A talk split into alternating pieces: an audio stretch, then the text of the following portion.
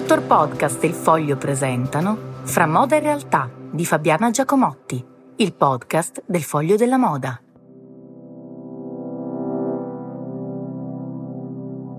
Buon pomeriggio, in questo caso registrazione direttamente dai corridoi di Saxa Rubra dove in pratica vivo in pianta stabile da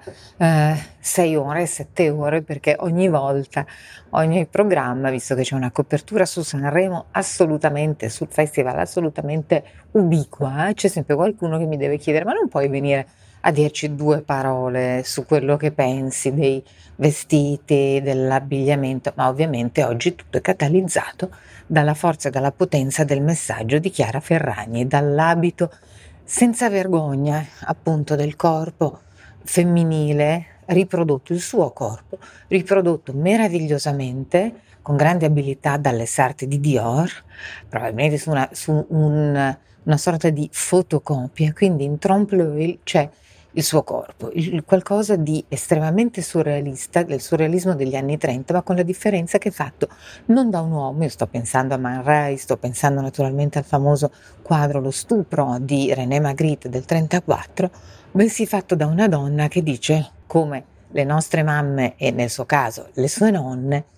io sono mia, mi gestisco io, questo è il mio corpo, lo sguardo maschile non deve in nulla eh, rendermi vergognosa di quello che sono. Questo l'ha rappresentato anche in, in, altra, in un'altra serie di abiti manifesto eh, sviluppati con un collettivo che si chiama Claire Fontaine, che sono anche gli stessi che hanno lavorato con Maria Grazia Chiuri e Dior per le famose maglie We Should All Be Feminist, che tutte più o meno abbiamo indossato, abbiamo voluto o sono state copiate. Um, si può dire che è superficiale questo tipo di messaggio, ma eh, però è diretto, è qualcosa che colpisce, qualcosa che resta in mente. E nel momento in cui tu scendi le scale eh, del Festival di Sanremo con un abito Dior che è il massimo della raffinatezza e in realtà anche della classicità dello stile Dior, però con una stola che racconta qualcosa di diverso, pensati libera, vuol dire che stai anche pensando al, a tutti i vari innuendo e alle varie ehm,